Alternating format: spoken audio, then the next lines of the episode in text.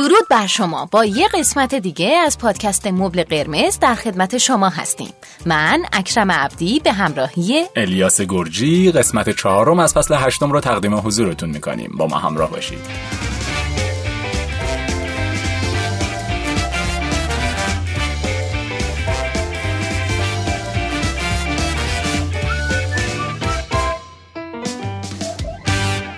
خوب ما برگشتیم. الیاس جون این قسمت موضوعمون چیه؟ از کجا برگشتیم؟ از بیرون. از کجا برگشتیم دیگه؟ آهنگ پخش میشه میریم برمیگردیم. خیلی حرفه‌ای. بیا چیز نکنیم. کامنت می‌ذارم میگن شد این رادیویی باز. این شبکه های مجازی این شبکه های مجازی. امان امان از این شبکه های مجازی. حالا بدتر از اون چیه؟ اعتیاد به شبکه های مجازیه. البته خب پادکست و این پلتفرمی که به حال شما دارین مبل قرمز رو گوش میدین شبکه مجازی به حساب نمیاد. گوش بدین. گوش بدین. آره. مبل قرمز رو گوش بدین و ما فرق پادکست های داریم. دیگر رو گوش بدین. پادکست خیلی خوبه خفنه و ما تا جایی که بتونیم پادکست معرفی می‌کنیم که حتما پادکست های دیگر هم گوش بدین. اما بریم برسیم به این قسمت از مبل قرمز فصل هشتم. اعتیاد به شبکه های مجازی تا اختلالات خلقی آره می‌خوایم در مورد این موضوع صحبت کنیم فکر می‌کنم باز هم از اون موضوعات همچین جذابه آره، خوبه. شبکه های قسمت آره. قبلم که بوتسازی و این داستانا بود دیگه این قسمت خیلی هم شبکه های آره هم. مجازی و از همه مهمتر مهمون برنامه‌مون بله. جان جعفری اینجا که کنار ما هستن که در مورد این موضوع با هم صحبت خیلی. خوش. اومدین. خیلی ممنون متشکر درود به همگی و امیدوارم رو به راه باشید از ما که خسته نیستین. به هیچ عنوان. دوستمون هیچ داریم. وقت. سرتون که درد بله. نمی‌کنه. اذیت نمی‌کنه. نه. نه آخه همش کامنت می‌ذارم میگن که اکرم و الیاس ساکت باشن یه ذره. حرف نزنن. آره، کارشناس کارشناس برنامه. بابا مگه مدرسه هست؟ داریم با هم صحبت کولی بازی آره دیدی. خب مثلا مظلوم کردی قیافه ندیدین مظلوم. آره. بفهم بسیار قرار هستش که راجع به اعتیاد به شبکه های مجازی حالا اینترنت و اینکه چه مکانیزمی طی میشه تا می‌رسه به اختلالات خلقی حالا مشخصا افسردگی کردن و استرابی کردن صحبت بکنیم امروز با هم دیگه. حالا کلا این اعتیاده چجوری مشخص میشه؟ یعنی چجوری می‌تونیم بفهمیم که از یه حدی که بگذره به سمت و سوی اعتیاد رفته؟ میذاشتی شروع بشه شاید خود اینجا توضیح میده. باسم سوال ببین. می‌زنی تو من ذوق من. می‌دادم. نه اشکالی نداره.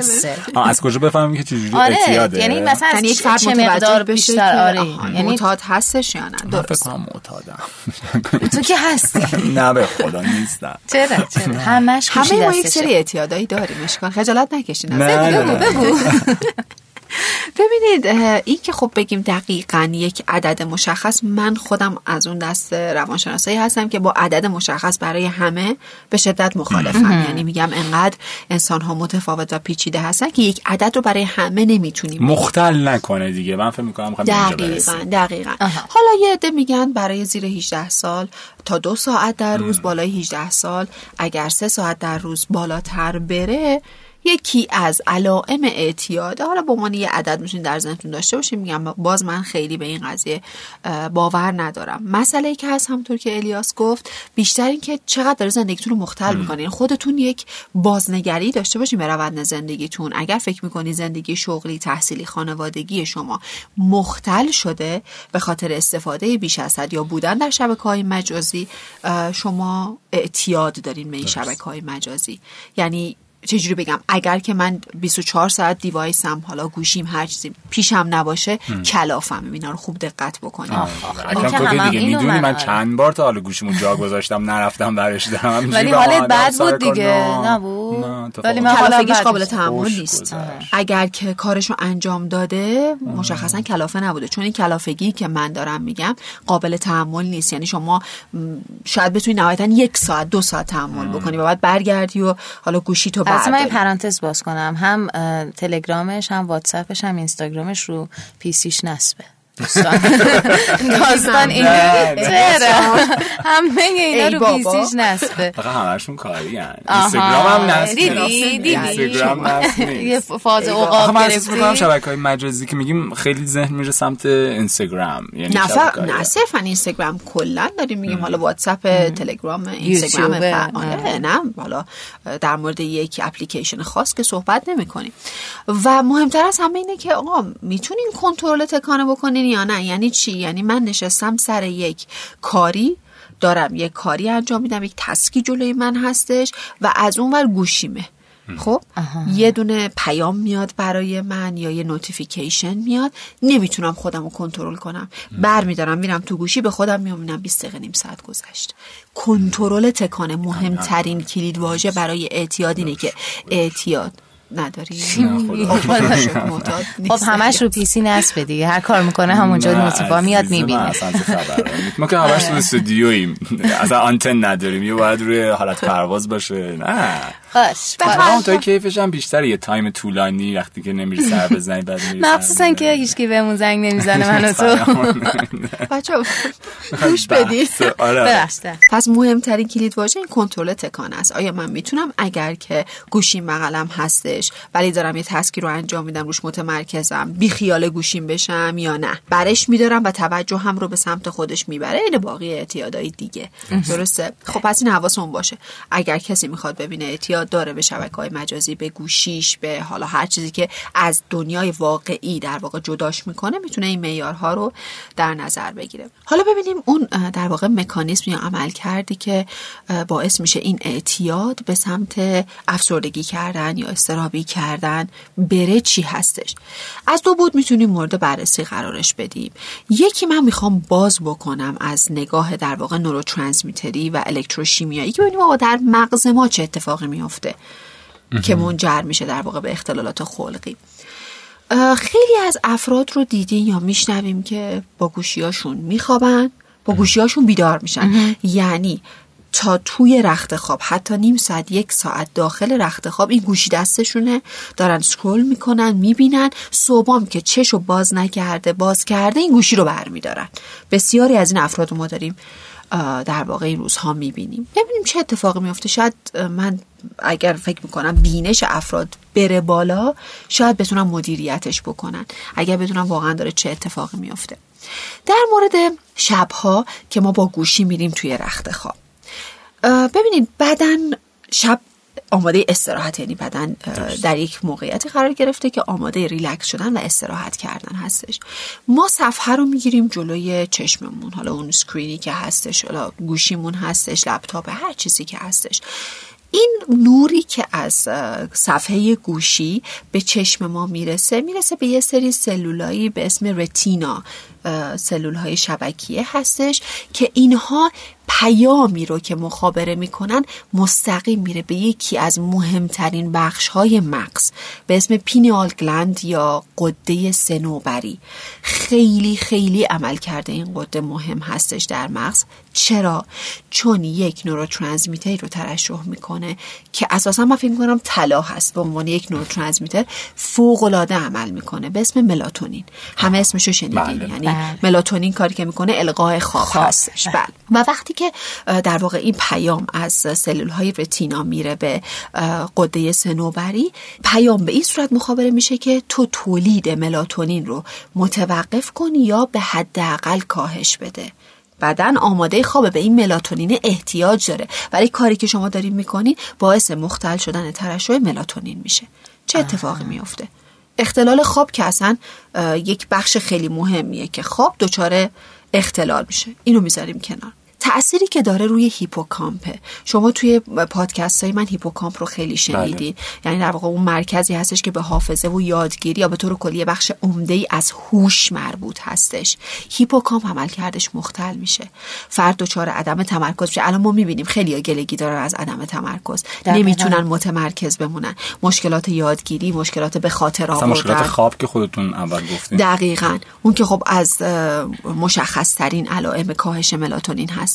و تاثیر دیگه ای که ملاتونین داره روی سیستم دوپامینرژیکه. سیستم دوپامینرژیک یا سیستم پاداش دوپامین ترشح می‌کنه. دوپامین چه هورمونی هستش؟ لذت آفرین. ایجاد حس سرخوشی خوشنودی لذت شادابی.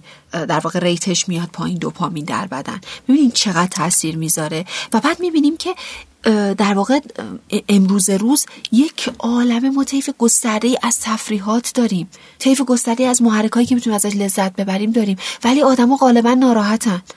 غالبا ناراضیان غالبا غمگینن. این علتش می‌تونه باشه که در واقع اتفاقاتی که در مغز میفته و اون دستکاری هایی که با نوروترانسمیترها و هورمون ها میشه یکی از دلایلش این هستش که ما شروع می‌کنیم به افسردگی کردن. غم مفرط بی انگیزگی لذت نبردن همه چی سری سطحی و سرد میشه برامون. دقیقا. آره این اتفاقی که در مغز میفته. گاهی هم که می‌بینیم افراد صبح که بلند میشن گوشیه رو برمیدن حالا صبح چه اتفاقی میفته برای ما؟ می‌دونیم که مغز ما چهار موج اصلی داره. با این چهار موج اصلی در واقع عملکردش رو تنظیم می‌کنه. این چهار موج چی هستش؟ من به ترتیب از هوشیاری کامل تا خواب عمیق بهتون میگم. بتا تتا آلفا و دلتا. یعنی ما وقتی در خواب عمیق هستیم دلتا هستیم. قبل از خوابمون یه حالت لختی که به ما دست میده اون موج آلفا هستش. بعد وارد تتا میشه و بعد وقتی که بیدار هستیم همین الان که شما دارین به حرفای من گوش میدین موج مغزتون روی بتا قرار داره حالا چه اتفاقی میفته؟ من صبح چشمو باز می‌کنم. هنوز امواج مغزی من روی دلتاه. هنوز امواج مغزی روی دلتاه. گوشی رو برمیدارم. یه عالم notification اومده اینستاگرام رو چک می‌کنم. بعد ببینید همینجور که شما scroll می‌کنین یه عالم تصویر داره میاد. ببینید چقدر باید کورتکس شما درگیر بشه. یعنی شما عملا از اون دلتا پریدین روی بتا. هوشیاری کامل. دو موج مغزی این وسط آلفا و تتا حذف شده. حالا این چیه؟ این دقیقا موقعیت رو ایجاد می‌کنه که من استرس شدید دارم. یعنی fight flight freeze من احساس استرس شدید می‌کنم. rate کورتیزول در بدن من به شدت بالا میره. چون اون دوتا در واقع مرحله حیاتی حذف شده. و خب این دوتا مرحله آلفا و تتا بسیار مهم هستند در سنتز خیلی از هورمون ها و neurotransmitter ها سیستم ایمنی رو تحت تاثیر قرار میده. می‌تونه باعث به وجود آمدن خیلی از مشکلات و سرطان ها بشه. پس حواسمون به این باشه که من اگر دارم دچار یک سری اختلالات خلقی میشم استرابی کردن افسردگی کردن کاهش تمرکز احیانا در خودم می‌بینم. به خاطر این هستش که در واقع این مراحلی که بعد طی می‌شده در امواج مغزی من هر روز صبح داره طی نمیشه و من یک پرش دارم یک جهش دارم. و خب اینها همه مسئله ساز خواهد بود. یا حتی همون هورمون ملاتونینی که گفتیم که من بهش میگم تلافظ اون تاثیراتی که داره بسیار هورمون مهمی هستش از بسیاری از سرطان ها پیشگیری می‌کنه. به خصوص سرطان های گوارشی که حتی تحقیقات اومده ثابت کرده افرادی که شیفت شب کار هستن مستعد سرطان های گوارشی هستن واسه اینکه ملاتونینشون مختل هستش. خانم های باردار حواسشون باشه. ممکن هستش کاهش ملاتونین رشد مغزی جنین رو مختل بکنه. ببین بسیار مهمی هستن. یک نگاه کلی داشتیم بهش. ببینیم چه اتفاقی داره میفته. اعتیاد من گوشی به دست بودن من دائم با مغز من با هورمون های در واقع بدن من با نوروترانسمیترهای بدن من داره چیکار می‌کنه؟ و در نهایت باعث میشه که من به افسردگی کردن و استرابی کردن در واقع کشیده بشم.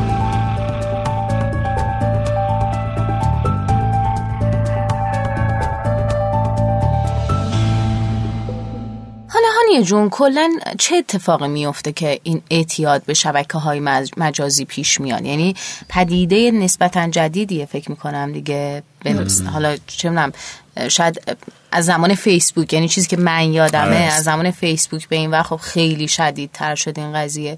چی داره که تو دنیای واقعی نیست و ما انقدر خوشمون میاد ازش؟ جذابه به نظرم خوش رنگ و لعابه. آره. جذابه یک ویترین آدم خودش رو شاید اونجا به نمایش می‌ذاره دیده بشه. خب حالا یه چیزی یادتون میاد اپیزودی رو که داشتیم راجع به بودسازی؟ الان می‌تونین جواب سوال خودتون بدین. آره به خاطر اینکه اون چیزایی که تو زندگی واقعی شاید نتونیم بهش برسیم و اونجا داریم به دست میاریم. چرا من به یه چیزی معتاد میشم؟ واسه اینکه یک یا چند نیاز از نیازهای اساسی من داره برآورده می‌کنه. حالا چه به شکل مؤثر؟ چه نامؤثر؟ حالا این هم مدل نامؤثر هستش درسته؟ چون عملا کاذبه. ولی داره برآورده می‌کنه. حالا چرا برآورده می‌کنه؟ به خاطر اینکه همطور که الیاس گفت جذابه. چرا جذابه؟ واسه اینکه آگاه باشیم. بابا مردم بهترینشون و بهترین ورژنشون و اون در واقع عالی ترین و متعالی ترین قسمت زندگیشون رو برای شما به نمایش می‌ذارن که غالبا هم آلوده به اقراق و دروغه. فیلتره. دقیقا. ببینید یکی میاد 200 تا عکس می‌گیره یکیشو برای شما بله. به اشتراک می‌ذاره اونم 45 دقیقه روش کار کرده من همیشه اینو گفتم که یعنی به نظر من اون آدمی که ناراحت میشه دلخور میشه یا دچار افسردگی کردن میشه که چرا مثلا زندگی اون آدم اون شکلیه و من نیستم من. همیشه میگم که خب این خیلی واضحه اون آدم یه فردی که تو اینستاگرام داره مثلا عکس از چلو کبابش می‌ذاره خب اون شبی که نون پنیر داشته میخورده رو نگرفته. بذاره. خب این طبیعیه دیگه. وقتی من اینو بدونم طبیعتا نباید ناراحتم بشم. به حال اون آدم اگه الان تو پارتی دارن می‌زنن میرقصن جشن دارن قطعا یه شبی هم با گریه سرش رو گذاشته رو بالش. وقتی که من بدونم دیگه اذیت نمیشم. اعتیاده در واقع پشتش مقایسه هست دیگه و این مقایسه مخربه. من قبلا هم توضیح دادم یکی از عواملی که ما رو به شدت غمگین می‌کنه مقایسه کردنه. یه پژوهشی بود نمی‌دونم براتون اینو تعریف کردم یا نه یه پژوهشی بود که یکی از اساتید دانشگاه در ایران نه فکر می‌کنم در آمریکا اگر اشتباه نکنم انجام داد و از دانشجوهاش خواست که بیان توی این پژوهش به طور داوطلب شرکت بکنن که حالا یه ده نمره هم اضافه به اینها داد و گفتش که فقط شرط ورود این هستش که یا خودتون رو بسیار شاد بدونیم و دو نفر از اطرافیانتون هم این رو تایید بکنن که شما آدم شادی هستید و یا خودتون رو بسیار غمگین بدونید و دو نفر از اطرافیانتون هم این رو تایید بکنن که شما فرد غمگینی هستید. اه، 120 نفر رو در واقع قربال کرد. 60 نفر افرادی که خودشون رو شاد می‌دونستن و تاییدیه داشتن از اطرافیانشون و 60 نفر از افراد غمگین رو. نتیجه برعکس بود یعنی آره، اون گوش. شاد بودن. گوش اینها میرن روز اصلی در واقع پژوهش پرسشنامه ها رو می‌گیرن. یه پرسشنامه بسیار کوتاه حدودا 9 تا سوال داشت که این 9 تا سوال 8 تا سوالش اصلا توی پژوهش نبود. یک سوال فقط توی پژوهش بود. ببینید خیلی عمیقه. خود پژوهشگر اسم این پژوهش رو می‌ذاره آی اوپنر واقعا چشماش رو باز کرد به دنیا. میره و خب نه تا سال بوده. چند دقیقه اول می‌بینه که خب نصفی از جلسه میرن و برگه هاشون رو میدن.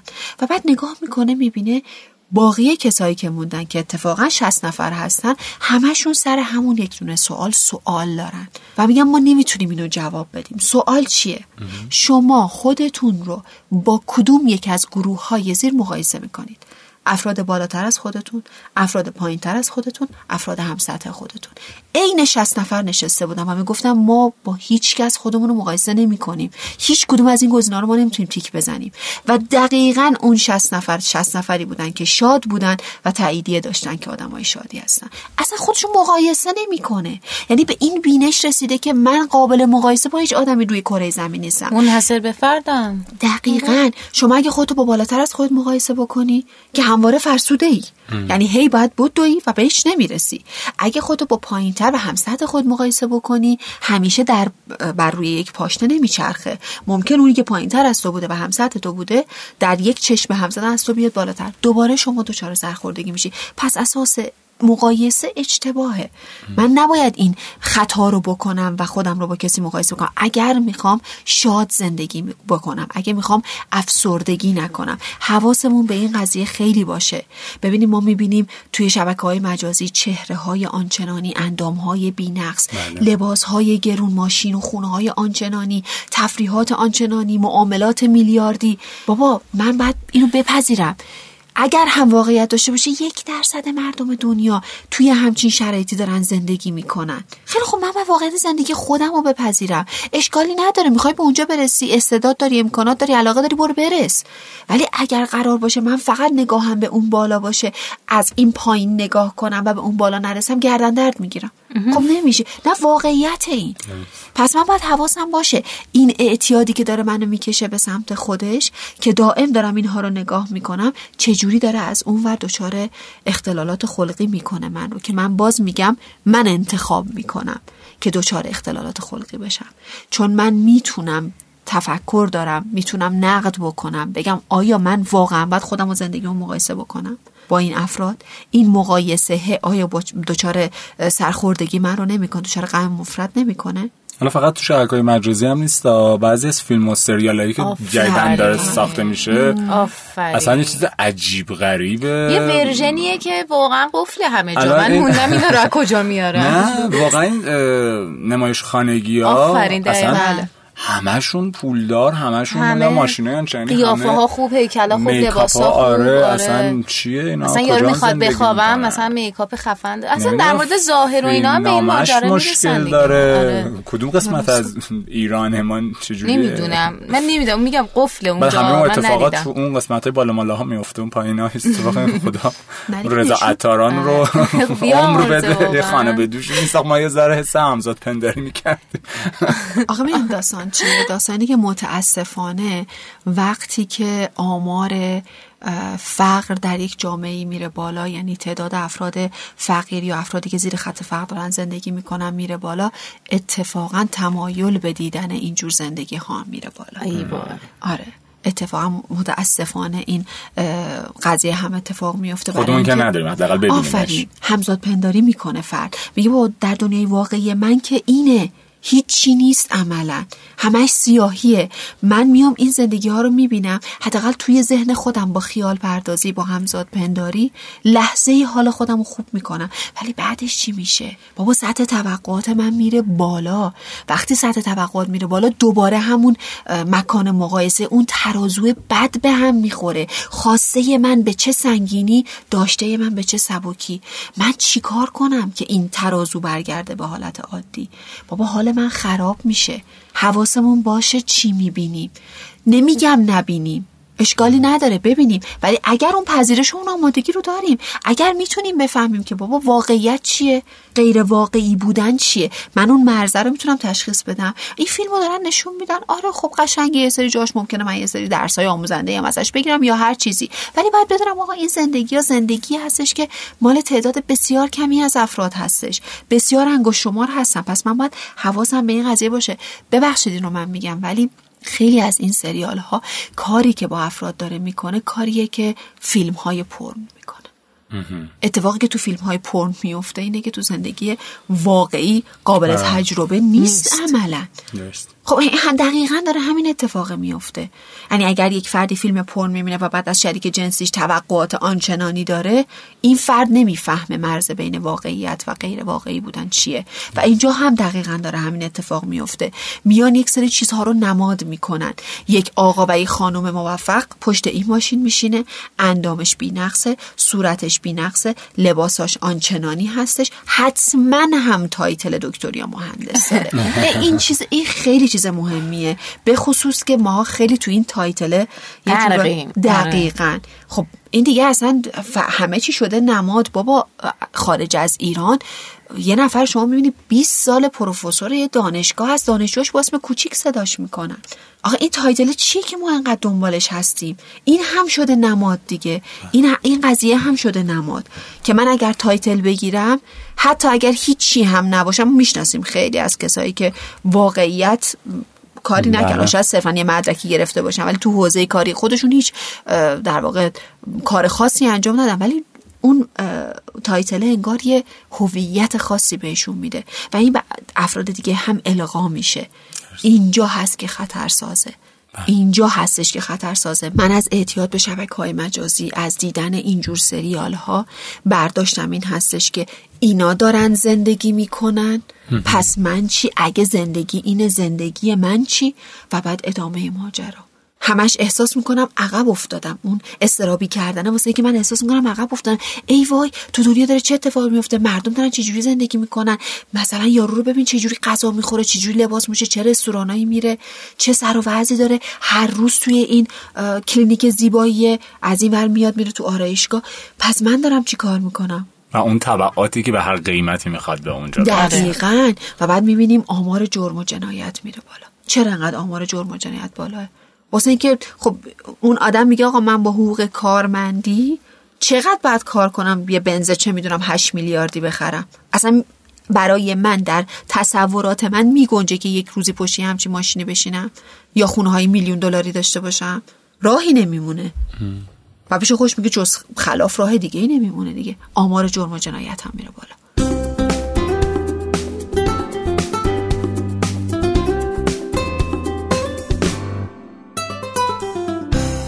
شبکه های مجازی وجود دارند و بعد از این هم بیشتر خواهند شد ادامه خواهند داشت دقیقاً. فیلم ها و سریال ها به این شکل باز هم ساخته میشن و در واقع این کلیت ماجرا اینه که ما خودمون رو خودمون انقدر کار کنیم که یه بار یادم شما تو فصلهای قبل یه جای اشاره کردین در رابطه با اینکه اگر خوب خاطرم باشه تصویر غذا بعضی تو اینستاگرام می‌ذارن و بعضی مخالفم میگن این کار نکنین و اینها.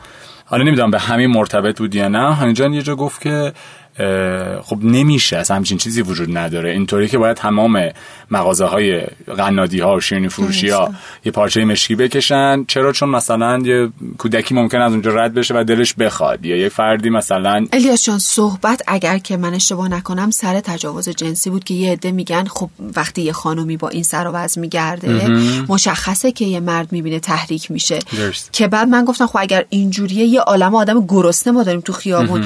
قنادی هم در مغازشون رو ببندن آره، دیگه رستوران آره. ببندن کسی نبینه دیگه. آره، نمیشه که همچین حرفی رو زد. بله. ولی الان احساس می‌کنم که کنترل تکانه دقیقا. این همون کنترل تکانه خودمونه چون به هر حال اینا وجود دارن. نمی‌تونیم بله. مثلا بگیم که آقا ما بگیم فیلم ساز نساز بله. پاک کن از گوشی تو اینا اینا. ولی اون دیگه منم که باید انتخاب کنم چطور بشه؟ چه محتوایی رو قراره ببینم و تاثیر اون محتوای رو من چی می‌تونه باشه؟ درست ببینم و لذت ببرم. ما نمی‌تونیم بگیم آقا شما بی از فقر مردم بساز. خب اونم به هر حال تبعات خودش رو داره. ما اگه فقط فقر رو توی جامعه نشون بدیم اون هم می‌تونه آسیب زننده باشه. پس ما میگیم آقا ما در دنیای زندگی می‌کنیم که یک عالم محرک دور من وجود داره. خب؟ من به عنوان ارگانیسمی که تفکر دارم باید در مورد محرک های اطرافم آنالیز داشته باشم. یعنی باید بسنجم که آقا این محرکی که من دارم می‌بینم به کجا داره آسیب می‌زنه؟ آیا می‌تونه آسیب زننده هم نباشه؟ ما می‌تونم بگم بله. اگر برسی به این بینش به این دانش که صرفا داری یک سریال می‌بینی آقا تو دنیای واقعی زندگی بکنی. اون یک اسکرین تلویزیون جلوی شما و شما داری یک سریال می‌بینی. حواست باشه. سریال صحنه پردازی شده گریم شده. حالا من نمی‌دونم به هر حال ممکنه سازنده یک هدفی پشتش داشته باشه و من بیننده فقط می‌خوام لذت ببرم از اون چیزی که دارم می‌بینم. بله. اینو درونیش نکنم. دنبال این نباشم که اون مدل زندگی ها رو داشته باشم. شرایط زندگی من اینه. شرط زندگی خیلی های دیگه هم در دنیا همینه که ما اصلا کاری به خیلی های دیگه نداریم. شرط زندگی من اینه من در شرایط فعلی چگونه می‌توانم انتخاب بکنم که بهترین پیامد رو بر من داشته باشه؟ همین. تموم شد. اینجا هست که من از اون دام اعتیاده میام بیرون. اینجا هست که می‌تونم خودم رو مدیریت بکنم. اینجا هست که دیگه اون صحنه ها برام اونقدر جذاب نیست که 24 ساعت گوشیم دستم باشه. باور کنید من خیلی ها رو می‌شناسم که اصلا زندگی روزمرهشون مختل شده یعنی از هم سر زده شدن. بچه داری درست نمی‌تونن بکنن. از ظاهر خودشون متنفر هستن. از لباس هایی که میپوشن از خونه و زندگی خودشون. خب ببینید این هم داره روابط من رو تحت تاثیر قرار میده. هم در اون مایه های روانی من. یعنی من هم از درون دارم متلاشی میشم هم از بیرون. اینکه دیگه من در واقع همسرم مقایسه می‌کنم با افراد دیگه ای که حالا دارم می‌بینم چقدر بینقص هستن و بعد از اون متنفر میشم رابطه مختل میشه رابطه بله. مختل بشه. به بچه ها آسیب می‌زنه به بدنه زندگی مشترک آسیب می‌زنه. خب من این قضیه رو باید یه جا متوجه بشم. از کجا داره نشأت می‌گیره؟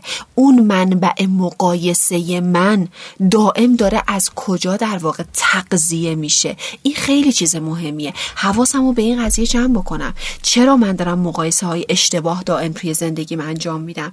و این مقایسه های اشتباه داره زندگی من و پایه های زندگی من رو از بین می‌بره. و متاسفانه متاسفانه کلیپ های عجیب غریبی که داره ساخته میشه. یعنی خود این افرادی که در واقع حالا شاخ مجازی هن نمی‌دونم تو این شبکه های مجازی کلیپ های عجیب غریب با محتوای اصلا دا آره. نمی‌دونم چی بگم. در این اصلا خیلی وحشتناکه. خب به هر حال طرفدار وجود داره. آره ببینید وقتی که خریدار وجود داشته باشه همواره فروشنده ای هست منی که مخاطب هستم باید بدونم چی رو می‌خرم چی رو نمی‌خرم. بله. اینجا هست که میگم باز ما انتخاب کننده ایم ما نمی‌تونیم بگیم شما محتوای اینجوری نساز. شما نه همیشه فیلم و عکس از جاهای خوب زندگی تو از اون روزایی که خوشگلی و اون روزایی که ایکلت خوبه و باد و ورم نداری و همه ماها اینا رو تجربه کردیم هممون هم داشتیم. ولی اونها میان چیزی رو نشون میدن که بهترینشون هستش. ما نمی‌تونیم به اونا بگیم آقا بیا همه قسمت های طبیعی زندگی تو بدی هاش هم برای ما فیلم بگیر و عکس بگیر بذار. نمی‌ذاره. ولی منی که می‌بینم باید عاقل باشم.